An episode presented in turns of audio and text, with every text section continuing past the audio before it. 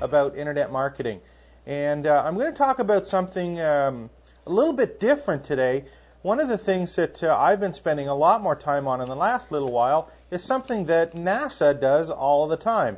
Now, you remember who NASA is? Those are the guys that launch those rockets into outer space and put people on the moon.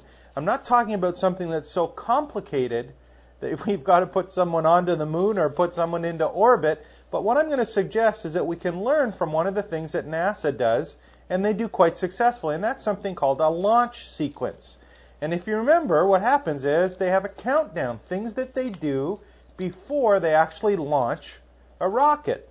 And as marketers, we should have that same kind of process where we have a sequence of things that we do before we launch a product or service. And even after the product or service is launched, what happens is there's the same steps that they follow through.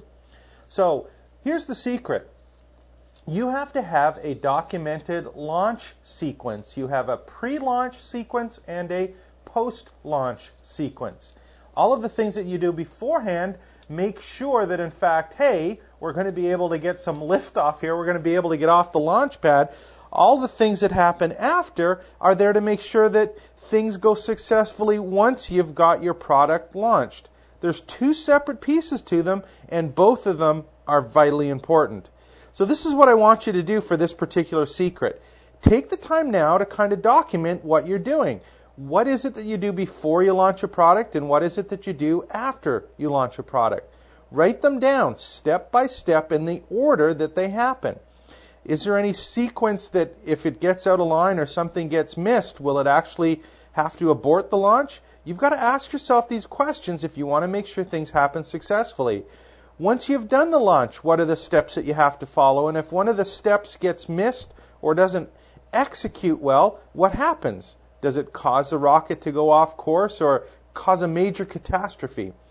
A launch sequence is something that I've learned about in the last little while, and it can make a huge impact on how successful your campaign is going to be.